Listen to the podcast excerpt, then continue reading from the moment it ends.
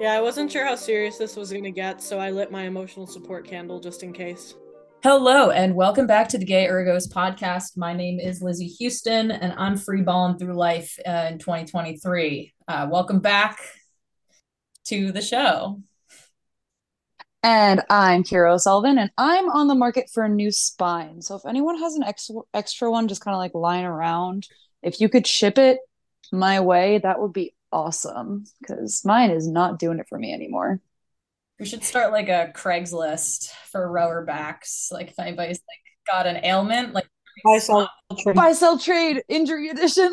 well, listeners, we do have a wonderful co-host with us today. You may have heard the disembodied voice that you may not recognize, but we are graced with the presence of my partner in crime, Alex Defuso. Say hello to the people, Alex. Hello, people. Do I have to do a little intro? You can do whatever you want. Okay. As the Coco host, I will say I'm Alex Defuso, Florida man living in Boston. Well, it's been a little bit, but I feel like less time than normal. Um, so we appreciate you all hanging in there, all of our listeners, whoever you are. Yeah, I think um, for me, I'm thinking I- have had a lot of awesome and scary life changes happen. I officially retired from rowing, um, which was a spooky, spooky feeling. And it is a very spooky feeling. I'm like freshly retired. So we're going to explore some topics today in regards to self reflection and life after sport. And I don't know, we're free balling. Yeah, Lizzy, you definitely, I feel like, have gone through a couple interesting phases recently of just like finding different parts of yourself. And I think it's cool to kind of just talk about those things. It's definitely an experience we all kind of go through, and it feels really isolating for sure. Transitional periods are scary, and we've talked about that a little bit before, but I think it's definitely worth exploring. And I really wanted to invite Alex on because I felt like the three of us kind of spanned a really interesting point in relationship with sport and identity and things like that. Lizzy, you're freshly retired. Alex, you've been a little out of, you kind of got ripped out of sport thanks to the good old pandemic. And I refuse to let go of sport, even through injuries. So, between the three of us, I think we'll have some interesting approaches and conversations among identity and things like that. I mean, not just in sport, but we are a gay rowing podcast. So I felt like, you know, we should probably talk a little bit about rowing. But Alex, do you want to talk a little bit about just your relationship with identity and that type of thing? Oh, coming out with the hard hitting questions right off the bat. No warm ups, just identity in general. Whatever part of it you want to explore, like your identity as, mm, I don't know. who are you? Tell us who you are. Once again, could not be more existential. The existentialist pod, change the name. Yeah, really. This is actually a gay rowing existential mm. dread pod. Honestly, we could put that in the yeah, sub description. um, yeah, I mean, I guess I'll start with, in some senses, the easy stuff. She, her identifiers for gender. Uh, as a person, I identify as a lesbian, although generally I'll just tend to say gay. Although I find that you generally just motion to yourself. Uh, you, you listeners, you can't see me. I'm a masc presenting queer woman. So yes, I get misgendered a lot, which is interesting. I wish I could take my misgender and give it to other people who would like referred to as them. Um, well, I feel like so uh, Alex and I both have short hair, and I do feel like people assume people with short hair don't still identify as women some most of the time. Like they'll probably assume that we use they them pronouns or something like that. So i think it's it's always just really interesting to just kind of look at the scope from like a big perspective too. I don't know if you run into that but i definitely run into that. I'm like everybody probably don't oh, assume i'm a woman but i love being a lady.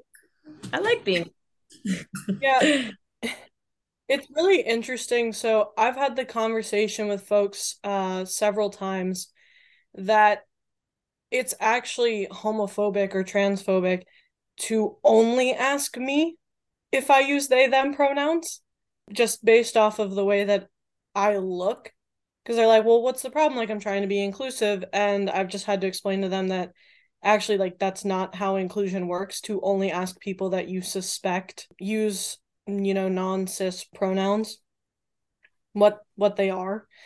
Um, so it's interesting that you like bring that up because that's definitely been my experience where like I've had people try really hard to be polite and it's it's hard and I appreciate people making the effort, but just having to kind of touch base with people and educate them a little bit and saying that don't don't just immediately introduce me as like, oh, this is Alex and they blah blah blah, you know? Mm-hmm. Yeah, um, we've talked about this before, Alex, because we have this interesting problem because I'm super femme presenting most of the time and people always assume my pronouns and then ask yours. So like literally this exact situation. And when you're not with me, people will be like, Alex, they question mark. And I just know when I'm not with you, people aren't out there being like, Ciara, they like just immediately assuming she because of how we present. Yeah. It's it's even interesting. Um I think especially around so we're engaged. So like around wedding stuff, people are like, "Oh, like you're gonna like what are you wearing? You're wearing probably a suit or whatever." And then it's like, "Oh, what what dresses are is Ciara looking at?" And I'm like, "Well, Ciara might not wear a dress. Like Ciara can wear whatever. It's just clothing. I don't care." yeah, I think like I've struggled a lot with that too and and I don't know. It is it is a really I like the way that you've approached that and like how you've thought about it. yeah, it is still transphobic and homophobic to like assume someone just because of the way that they look. Unfortunately, as human beings, we always want to categorize and like put people in a box or like so it's easier for us. But yeah, no, I think being surrounded and you know being in the queer community and like being around people who present in many different ways like you can be super femme and still you know be a non-binary person. It's it's it is frustrating to kind of live in the scope of what are people looking at me as you know? I don't know. And maybe this is just my new journey that i'm also kind of taking and just like figuring out like okay but like how can i feel okay with being perceived in a way that's not actually comfortable for me and just having people assume something about me how can I be okay with that and like be progressive about it in my own way? I don't know if that makes sense, but I think so. And I do have a question about your journey, Lizzy, but just on this topic of, you know, identifiers and especially pronouns, you know, I'm super lucky to work with a huge group of athletes that a lot of them use she, they. And me and um like as a staff, a lot of the times we will try to default the they, knowing that in most of their existence, our athletes are going to be identified as she, even if they lean like either is fine. I just know the majority of the time they're going to get the she pronoun. So, you know, as a staff all the time, we will try to like default to they for anyone on our team that is one or the other. And I think just like the easiest thing to do is ask or offer your pronouns, which leaves the space for someone to also offer theirs. And you never know, you might be surprised to find out that a colleague that you've known for a long time is suddenly like, no, my pronouns are he, they or she, they. And you're just like, whoa, I didn't know that about you and I just never asked. I don't know if anyone has any thoughts on that, but Lizzy, I do also want to know like I uh, I feel like your like most firm part of your identity right now is actually like I'm a woman. It's great. I have short hair. I'm a short haired woman. And there's other parts of you that you're kind of exploring. Do you want to talk a little bit about that? Yeah, I think I'm very comfortable being a woman. I do identify as as a woman and i think like i've because of my the way that i present though i do really like the flexibility of getting to dress how i want like if you know me you know that i love putting an outfit together and like it could be super femme it could be super masc it could be very um fluid or androgynous and i i really like that as a woman, I have that flexibility to do that. I think men have that less so to a certain degree, at least still. Like you're still surprised when like Harry Styles comes in a dress or Robert Pattinson wearing a, a skirt or something like that. Like it's still different. But like if, you know, Janelle Monáe, when she showed up to somewhere in a suit, like no one batted an eye. You're just like, oh yeah, she's rocking that. And like Blake Lively, p- please, like give me some more Blake Lively in a suit. So I like I I appreciate and I really like the flexibility of getting to put a fun fit together. Like that's been a part of my like hobby figuring out too while I have more time on my hands. And um, I'm actually wearing my new pair of pants that I got. I love. They're awesome. They actually stand up, do a twirl, do a twirl, do a twirl. Um, they're Dickies. So this uh, little. We'll drop the link in the show notes. I feel like I should be paying for this content. Sorry. Dickies sponsor us, please.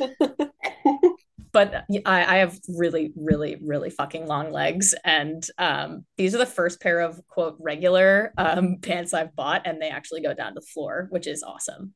Um, so no more floods. Yay. No more. But um, yeah, I I like I just like the flexibility and like, yeah, I I think I put she they in my uh, Instagram bio just because like I don't care, I guess as much. Like if someone was like, oh, like Lizzy, like they're awesome. Like I don't like I don't care. And I think that's just because I like the flexibility of being able to do that. And um, but I do, I am very comfortable in like being a woman and having a female body. Like I I don't I don't feel like I'm not supposed to be where I am. I think in different ways I feel like I'm not supposed to be where I am. But we could talk about that a little bit later. But I I love my body, I guess, or I'm trying to love my body. Yay. We're working on it. It's honestly so impressive. I mean, I should like everyone else, but I think overall I'm pretty happy with myself as a person generally. Yeah. My rule of thumb is because it's interesting how you're saying like you don't necessarily care either way. And I know like when I'm home, for instance, if I go out to lunch with my mom or something, and the waiter says like and for you sir she gets so upset um and what i've tried to like explain to her is that i have a rule of thumb when it comes to like correcting people and generally if it's like a short interaction or like i'm never going to see you again i don't really care that much um similar to you lizzy like whatever i'm just going to let it ride um especially when people don't mean anything by it like we're just all trying to live and do our jobs. But like if it's going to be like an extended thing, then I might just be like, oh yeah, like actually actually she her. I don't know. Gender's weird, honestly. The vast majority of the time I just prefer not to think about it for myself. I'm honestly on the same wavelength as, you on that, I think. I just don't care. I just don't want to think about it. I don't care. I got other shit to I had a kid in my class. Um I taught a class over January and this kid literally when we went around name pronouns just went my name is you know blank. No pronouns. Just my name. And i was like all right. Great. Let's do it. It was awesome. My pronouns are she shut the fuck up. I love those memes. It's just like i identify as a problem um, doesn't Kenny? I think Kenny put her pronouns as like she, her, like trash bag or something on her Instagram bio. Oh, idiot! I think something like that. Yeah. The best line I've heard though is um, like, "Hi, my name is blank, and my pronouns are your problem." And I was like, "Oh yeah, that's good. That's funny as shit." I think in regards to sexuality too, again, something I really don't like to think about. um we run a gay rowing podcast and you don't like to think about sexuality? I don't like to think about wokeness period because it stresses me out. Because i'll i'll dig down a rabbit hole and like i will i will listen to things i will read and sometimes i just don't want to be super informed because it makes mm. me sad. I think i will stick with this label for the rest of my life as a non-practicing bisexual mm. even though I'll sometimes practice. I just won't put it to the dabble. If you know what I mean. put the training wheels back on the bike. Sometimes the training wheels come back on the bike. But a non-practicing bisexual. I think that's applicable to a lot of people. Yeah. Um, I think I've been saying that for about a year now. Um, mm. but mostly I think because the last two two years or so I've been exclusively with women. Um, have we we've we've dove into your identification, haven't we? Have I think so. Yeah, yeah a little bit. I, yeah, I've talked about my my Subaru allegory. Does everybody in this chat drive a Subaru? Yes. We are a 100% Subaru podcast. also, Subaru, Subaru sponsor us. Sponsor us. that would be the like god tier sponsor um of a gay rowing podcast. But yeah, no, I mean, I have been very clear pretty much my entire like since exploring romance and like relationships etc like since like mid high school being like no i'm definitely like not bi didn't feel right um but i definitely wasn't straight and then i got to college and took a uh, like gender and sexuality class as you know many of the queers do at some point um rite of passage for sure and um, my professor was like, "Oh, I'm pansexual," and everybody was like, "What is that?" And as soon as he described it, I was like, "Oh my god, there she is! I've been looking for you my whole life." So I've always, you know, been very open about being pansexual, and I have to like sometimes catch like our team will be like, "Oh my god, we have like." Like last year, we had like a staff full of lesbians, and I was like, "No, actually, you don't." and kind of like being like, "Hey, just because I'm doing the darn life thing with another woman doesn't mean this. So I think, you know, it's another, I mean, a, a theme so far, it seems like we've talked about is just don't assume what you see on the outside doesn't always match what's happening on the inside. And it's better to ask. And it's okay to mess it up. Like, it's, I'm fine with having to be like, actually, no, like, not a lesbian. um, like, I'm not gonna get mad at anyone for messing that up. I'm gonna get mad if you purposely do it. Then it's harmful. And that's a different story. But if you just like mess it up a couple times, that's fine. And I think like that's an important part of the learning process as well. So, you know, let fluidity reign. How was your yeah. um can I ask you about your identity in sport, Lizzy? My identity in sport. Now that yeah. Now that we're transitioning away from rowing for you? Yeah. I've been in rowing for I want to say this is my 11th year. I graduated in 2019. I pretty much didn't take a break. I was still doing like I was still in the mindset and the mentality of training and going and going and going, but um finally in uh, earlier this month I I mean I made the decision I think over the summer that after Head of the Charles I was done um competitively sweeping and probably sculling. I mean maybe I'll dabble at some point with some master stuff, but um I re- officially retired and I left my job in boat sales. And so the only um, contact I have daily with rowing is coaching. Um, and honestly, that is the only thing that I think I need right now. But it's been a really big loss, even though my relationship with the sport was super strained and I could feel myself not enjoying it anymore. I didn't want to go to the practices a lot and I just kind of dreaded that time of the afternoon. Like I had I had a full work day. You know, I had been up early coaching and then I, you know, did the little boat sale stuff. Uh, you talked to lots of people and by the time that, you know, came around to putting my body, you know, back at max effort like I did when I was 18 at 26, it didn't feel nice. Um, and I've struggled with back injuries. My shoulder's really messed up. Um, I got some other ailments coming coming down the pipe, and um, yeah, it's been a really tough two months, I would say, because I think that's kind of been that transition period of starting a new job, um, leaving rowing, leaving a few other things behind. Honestly, in 2022, um, so it feels really weird going into this year with a lot of loss while simultaneously trying to discover a lot of parts that I think I neglected because of rowing. I think, mm-hmm. and this is something that I've talked to with a lot of former rowers too, who have really fully stepped away.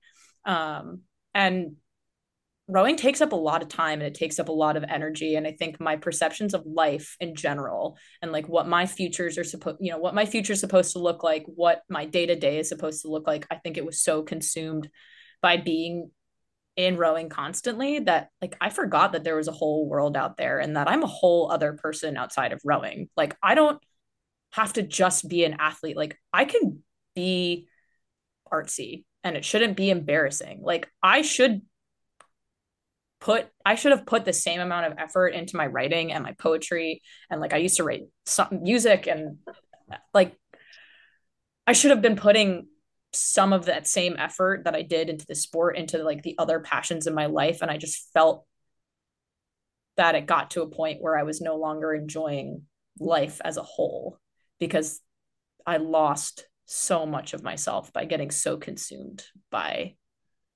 you know just one or two things that were in my vicinity for so long. Alex, do you feel like that with your relationship with sport? No. I mean, and that's like, uh, while you were talking, Lizzy, I was just reflecting on the idea that rowing more than a lot of other sports, you can literally be doing the exact same thing as like, I don't know, 40 people around you and just have such a fundamentally different experience and relationship um and everything with it. This is going to be like a very strange circular response to that question, Ciara, but I was a psych major in college and I was really really interested in sports psychology and culture and I remember I was doing a deep dive into some research at one point and I found some sort of article whatever paper. I can't remember. It was obviously years ago at this point. And the paper was about like how long it takes athletes on average to kind of make peace with their retirement and how that really really depends on the situation when in like how they were able to retire or step away from their sport and basically the gist of that article is that on average it takes 3 times longer to get over that or like make peace with it when it's not your choice you know? So like catastrophic injury obviously like covid is a is a prime example of that um as well. And so like in a different way you know i was class of 2020 so i still feel like very strongly at times that i'm in that like mourning phase. And like lizzy i think it was it sounds like it's been huge for you to have the opportunity to really take it into your own hands and make the decision of like, you know what? I'm good. I'm I'm ready to like step back and find these other things in these other interests and like kind of reinvigorate a lot of your passions. And I love that. I'm not there yet. You know, it's at this point still only been um a couple of years and I don't know if that's just always going to be a sore spot for me so I guess like context, like I said, this is gonna be a weird, circular, non-linear type answer. To just back it up, I've always had a weird relationship with the sport of rowing. Um, I started in the summer before eighth grade. So it it been a minute. It's been a minute. Um I'm past the decade mark. And I like instantaneously like fell head over heels with it but I've never been somebody who likes to define myself by one thing. So when I um, was in high school and was doing rowing full time, I was also in band, like regular band, in marching band, on yearbook, in honor society. Like I was just like that kid that like just got around and did a lot of other things. Um, and so when I went to college and then was like, back to just being a rower, or really for the first time in my life, just being like a student athlete. I remember that was a really weird identity time for me because I'd never just been a rower. Like I'd always been like, yes, I row and I do all these other things. And so like after about a semester in college, like my grades tanked and like a lot of other things like tanked. My relationships with people were weird just because like I didn't have any other thing that I was doing. Like I I just got really kind of depressed and I don't say that as like a term you toss out there. I mean like I genuinely felt like very lost and very depressed that I was like wow, this is really all I do. All I do is wake up at 6 a.m. three times a week to go lift and then row or erg or like spin or whatever the rest of the time that I'm not in class. And in college, my life got better when I found other external things to fill in those spaces, even if it was against the advisement of my coaches or advisors or like other people. That's not to say that I didn't still really, in this time as a college athlete, like lean on that identity a lot. and experience it a lot and probably had the strongest affinity with the idea of being a rower that I had ever had in my whole life. And just prior to the pandemic really kicking off and everything getting shut down, I was actually interviewing for grad school. Um, so I had a standing interview in like Western Mass because I know we try and keep it vague when we're talking about schools. Um, so I had had an interview um, in Western Mass, and I just remember like all this COVID stuff was kind of on TV, and my coach texted me, or I, I honestly, it's like a blank spot in my memory. Like I don't know if my coach texted me or if I got an email or a phone call. I think it was a phone call, and it was just like it's like it's over, we're done. Like they're they're finishing the season um for us school shut down um and i so distinctly remember being like okay and just kind of like mellowing out. And then and I went back into the room and and we were doing this like group introduction because that's all you do in an interview is introduce yourself over and over again for grad school. And someone's like oh like you know like who are you? What do you where do you go? Blah blah blah. And I was like oh I'm I'm Alex. And then I said I am a student athlete at and then I paused and I said I guess I was a student athlete or like I was a rower. And like I literally broke down into tears like the second I said that sentence. And I still like get like very emotional and very like choked up about it.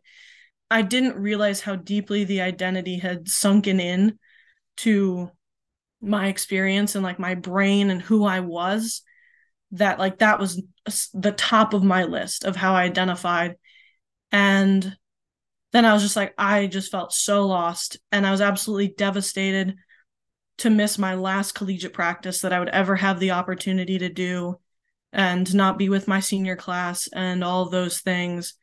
And it's just such an interesting identity because I thought I had done what I could to like make peace with it in the year or two kind of following it. And then I work in athletics and college athletics. And when I was getting my master's degree, I worked my first collegiate event with like the the field hockey team and the couple games into the season it was their senior day and like I started crying at their senior day. I was literally bawling. Like I couldn't keep it together because I was like I never got my senior day. Like I never got this like the the loss of identity that they must be feeling. Like it was just like a very strange experience and it's still something that like to this day I get choked up when I when I work a senior day or do any of that stuff. Like it's still like a, a little bit of like a hole in my heart. You know, I still identify as a rower. I think in some ways like I never I I don't say like, oh, I was a rower. I'll say like I was a rower in college, but like if external people in the community are asking me like non-rowers are asking me like I'll say like, oh, I'm a rower because that's still who I am. And it's still, in many senses, how I identify. I don't see myself as having left the community. And I think, in a weird way, that to tie this all very long tangent back together, I think that that kind of, in a weird sense, ties back into COVID cutting off my college experience. Is that I'm like, well, I, I didn't retire. Like the decision was made for me. So, like, in a way that both it's a double-edged sword. Like I am still a rower. So yes, there is my very, very long entire life identity tangent. Do with that what you will, editing gods. Snaps for you. I mean, that's like that's a lot. And I like I really appreciate you bringing that up because I think when because Ciara, uh, you we had graduated by yeah so we just missed it by a year. And like i didn't realize the impact it was having at the time when things were shutting down. Like i think probably some kind of avoidance. I mean like eh, my girlfriend at the time was losing her senior season and like as much as i wanted to like support and like try to understand like that's not something i could ever understand because like i got my collegiate experience and i got to finish my last race. Um and yeah i i cannot imagine how for lack of a better term like traumatic that experience is is like you have all of these expectations of what this is going to look like and then all of a sudden it's just ripped out from under you. And so one i'm i'm sorry that you have to deal with that because i i truly think that that's something that your class and the class below are going to have to kind of live with and make peace with. But that doesn't that doesn't like take that's like that's hard. That's a lot of courage um to to do and to accept. Um i've been reading a book called the mindful path to self-compassion and um i'm about 60 pages into it but so far to me it just kind of seems like the premise isn't allowing yourself to like be not necessarily be consumed like i'm very i'm a very emotional person and i will allow my emotions sometimes to consume me but the whole point of this book and like this ex- explorative practice of mindfulness and like self-compassion and acceptance it's like as a friend, like I will give myself 110% until I am so drained, which is so bad for me. So bad for anybody who does that. And but the idea is that you need to lend yourself the same amount of compassion, empathy, and love and respect that you do for others. Um, and you're allowed to sit and like feel your emotions and like make peace with them. But that doesn't mean they're not not going to exist.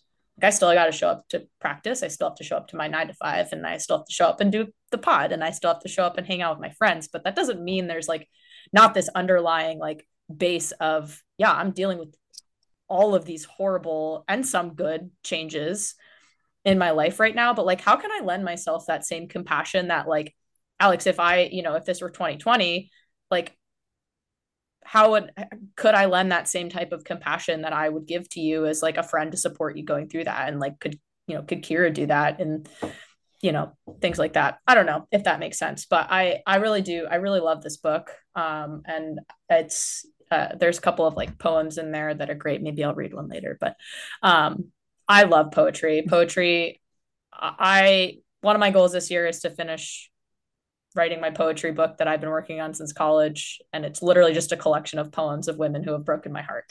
So, uh, all is fair in love and neurodivergence, as it will be called.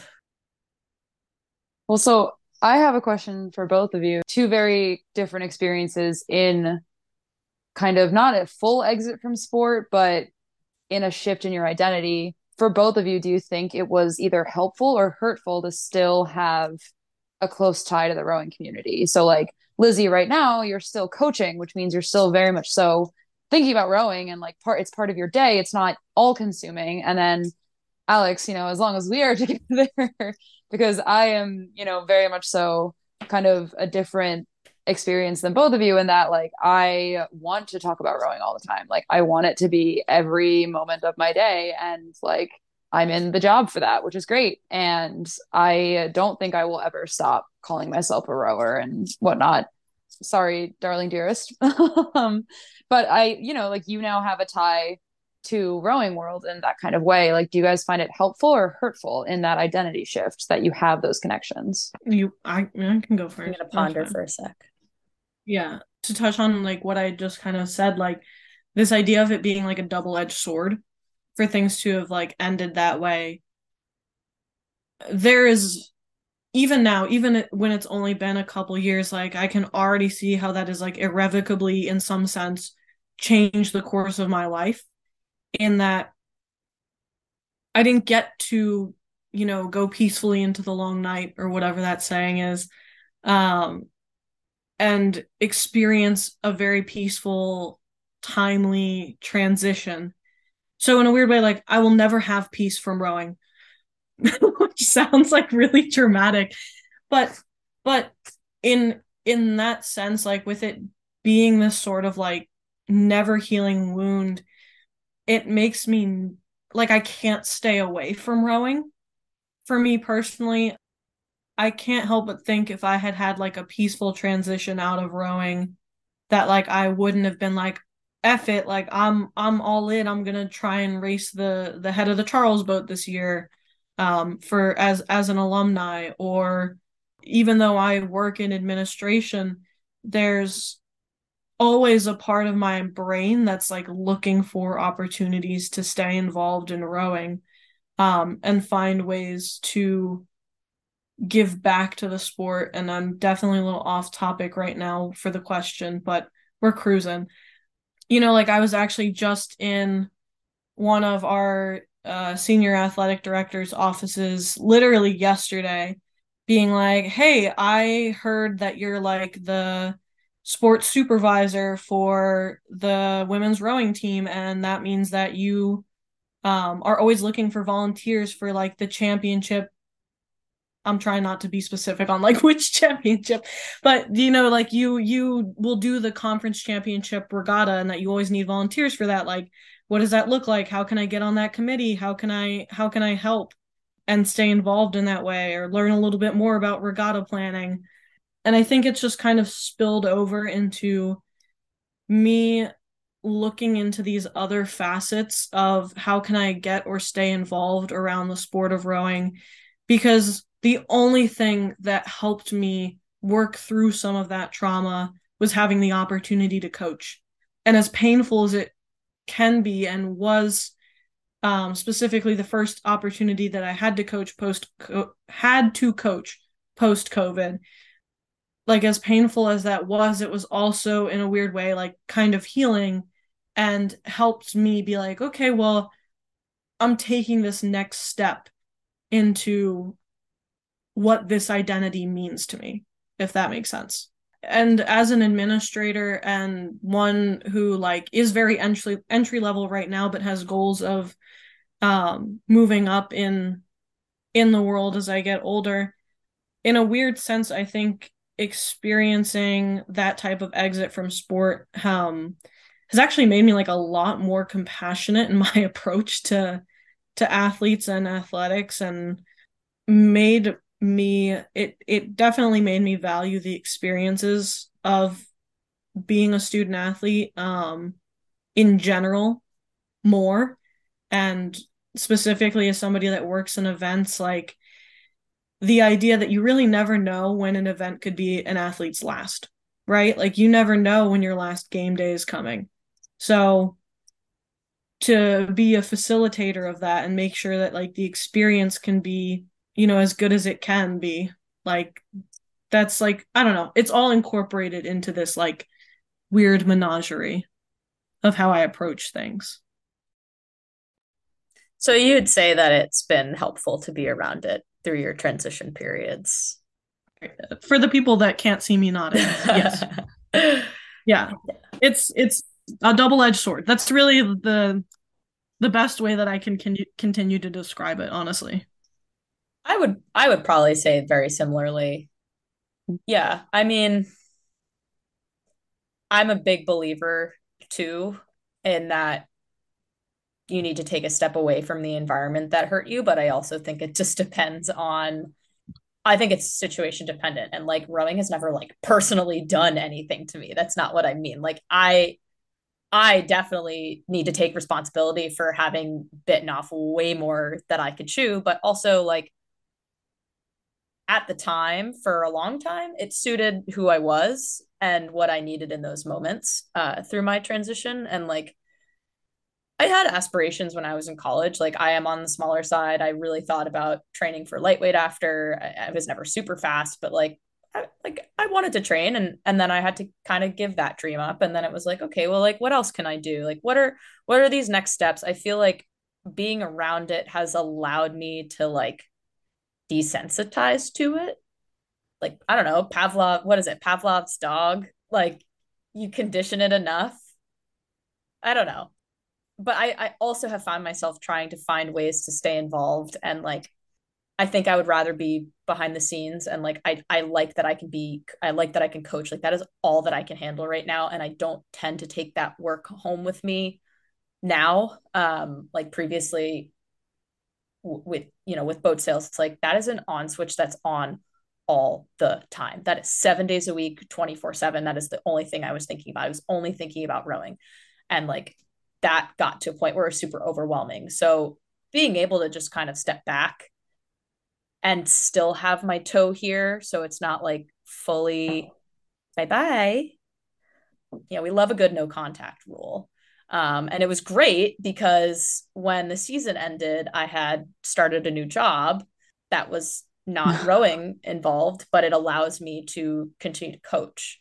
Um, and then, you know, around the same time I retired. So I actually, like, I had a good five or six weeks where there was no practices. I really didn't have to think about rowing. I could just step away and like put all of my energy into learning my new job, which is awesome. Like, I'm having a great time. It's a fabulous place. Like, um, and they're, and again, like, they're letting me coach and like, they're very flexible with that because they know that that's a passion of mine. And like, the reason I love coaching, honestly, is not because I love rowing. I do. I do love rowing. I think it's given me a lot. The community as a whole generally has provided so much love and support for me through the years that I've been here.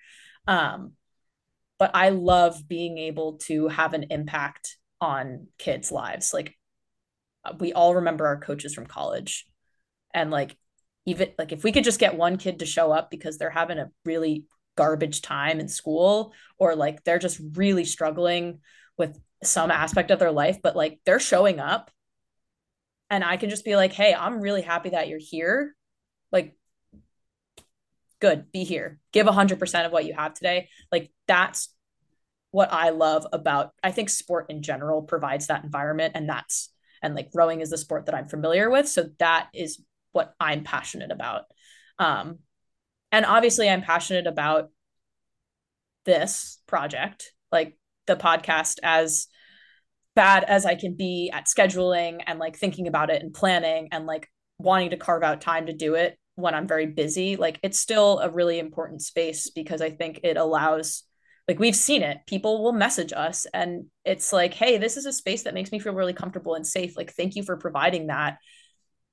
That makes me feel good. And like maybe that's selfish of me but is it really selfish because we're still doing a good thing and i'm doing it with people that i enjoy? I'm covering topics that you know like we want to cover or like we can do an episode like this because i was like you know what Ciara? I'm having a really shitty time and i want to talk about it because i think that people should know that even the people with the biggest motherfucking smiles on their faces struggle real hard and we still show up every day and we still show up and we put our passion into everything that we do and we put our passion and our love and our care and our empathy and our compassion into our friends our relationships our family. Like this transitional period has been so instrumental and i think setting my tone of life for like the next like 3 years minimum. I have no direction right now. I really don't which is really scary but also really empowering because I think I think I'm the kind of person like if I feel stuck in one mode and one space for too long that's when I get resentful and that's when I get the way that I did with rowing.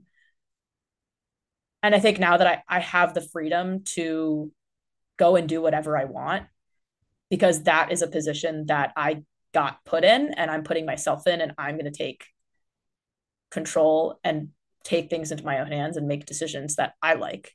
And like I'm learning to not be a people pleaser. I love being a people pleaser. Jesus Christ, I feel guilty all the time, but you got to do what's best for you. So, my long winded circling back answer is yes, double edged sword. Being around rowing still has been really helpful.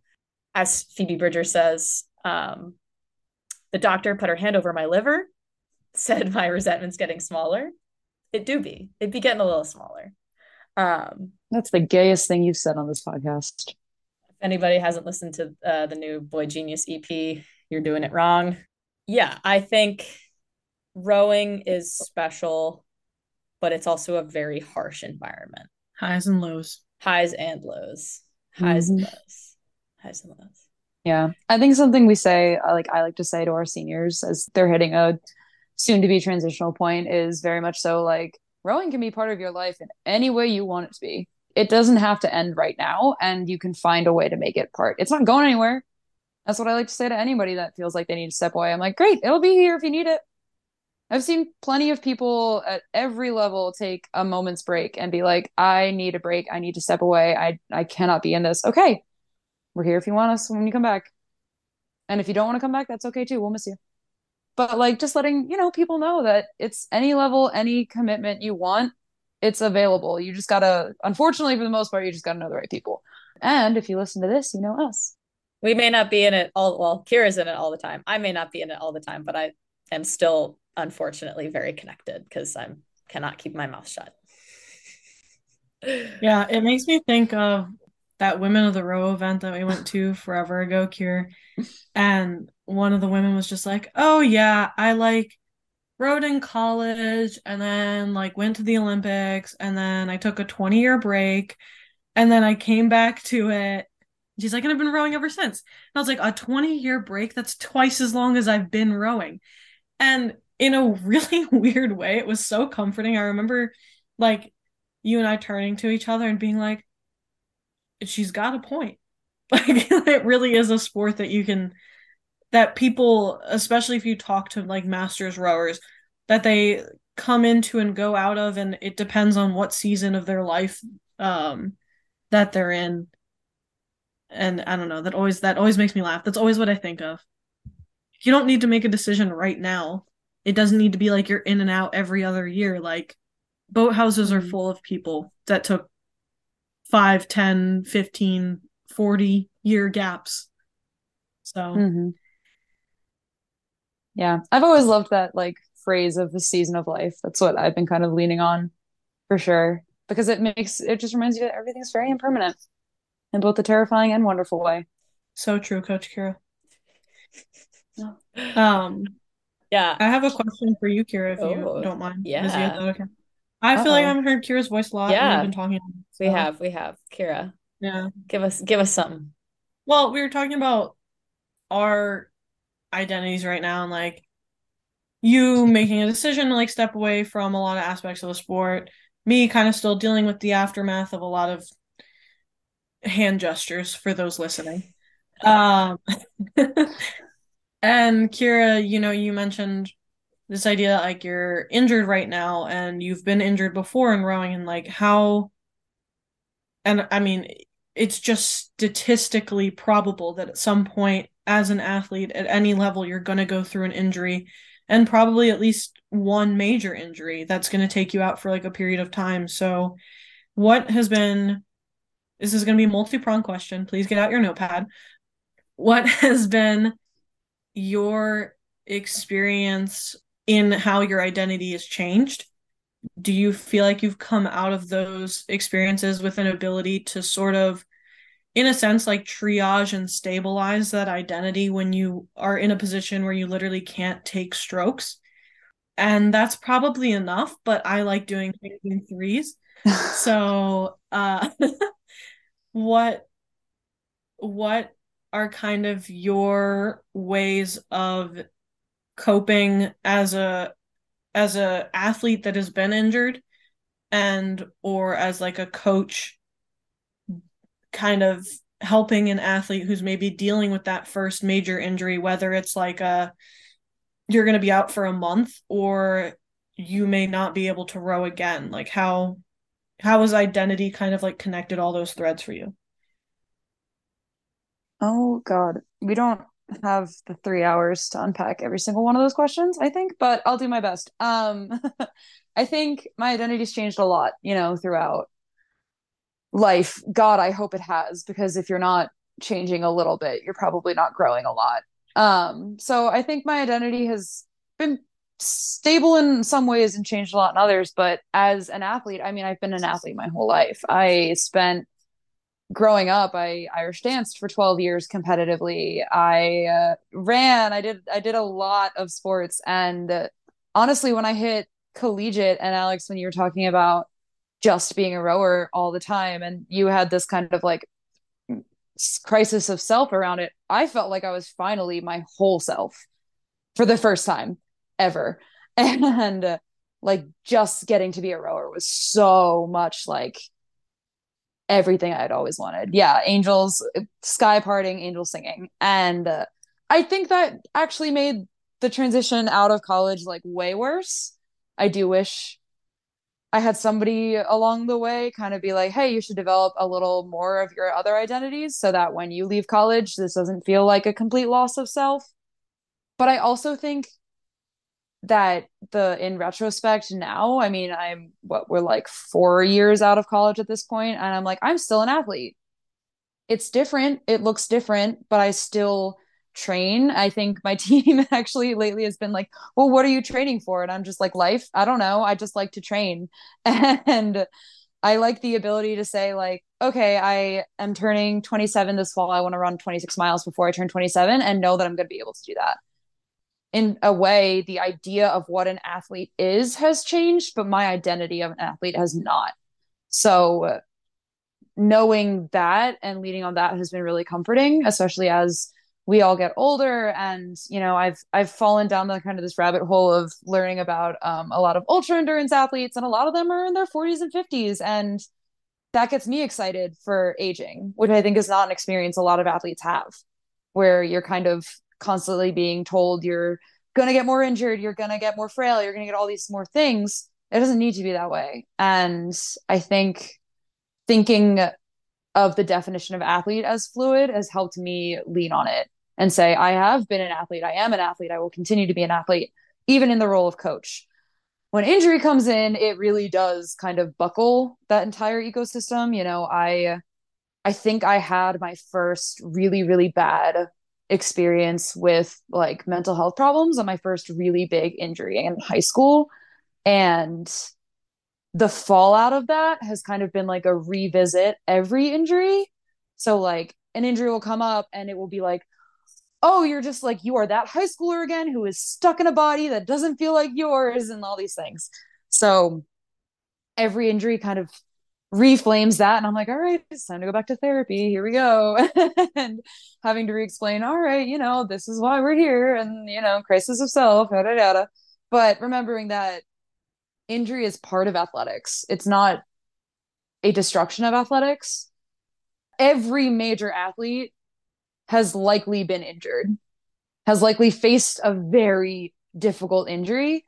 And I I mentioned that idea of like seasons of life earlier and that's one of the only things I've actually found to be really helpful of saying like this is my recovery season. My job as as an athlete, as a coach, as a human right now is to recover. I'm in recovery season. It might be a year, it might be two years, it might be a couple of months. I don't know. And oftentimes you don't for injuries. Um, any athlete out there who's struggling with an injury, there's actually this really great book called Rebound. There's a lot of books called Rebound, so you have to make sure you look at the right one. Um, but it's specifically a workbook for athletes to explore parts of their identity and work through the mental challenges of injury. Because I like when we were in high school, I don't know about you, Lizzy, but like I, we did not talk about mental health the way that we do now.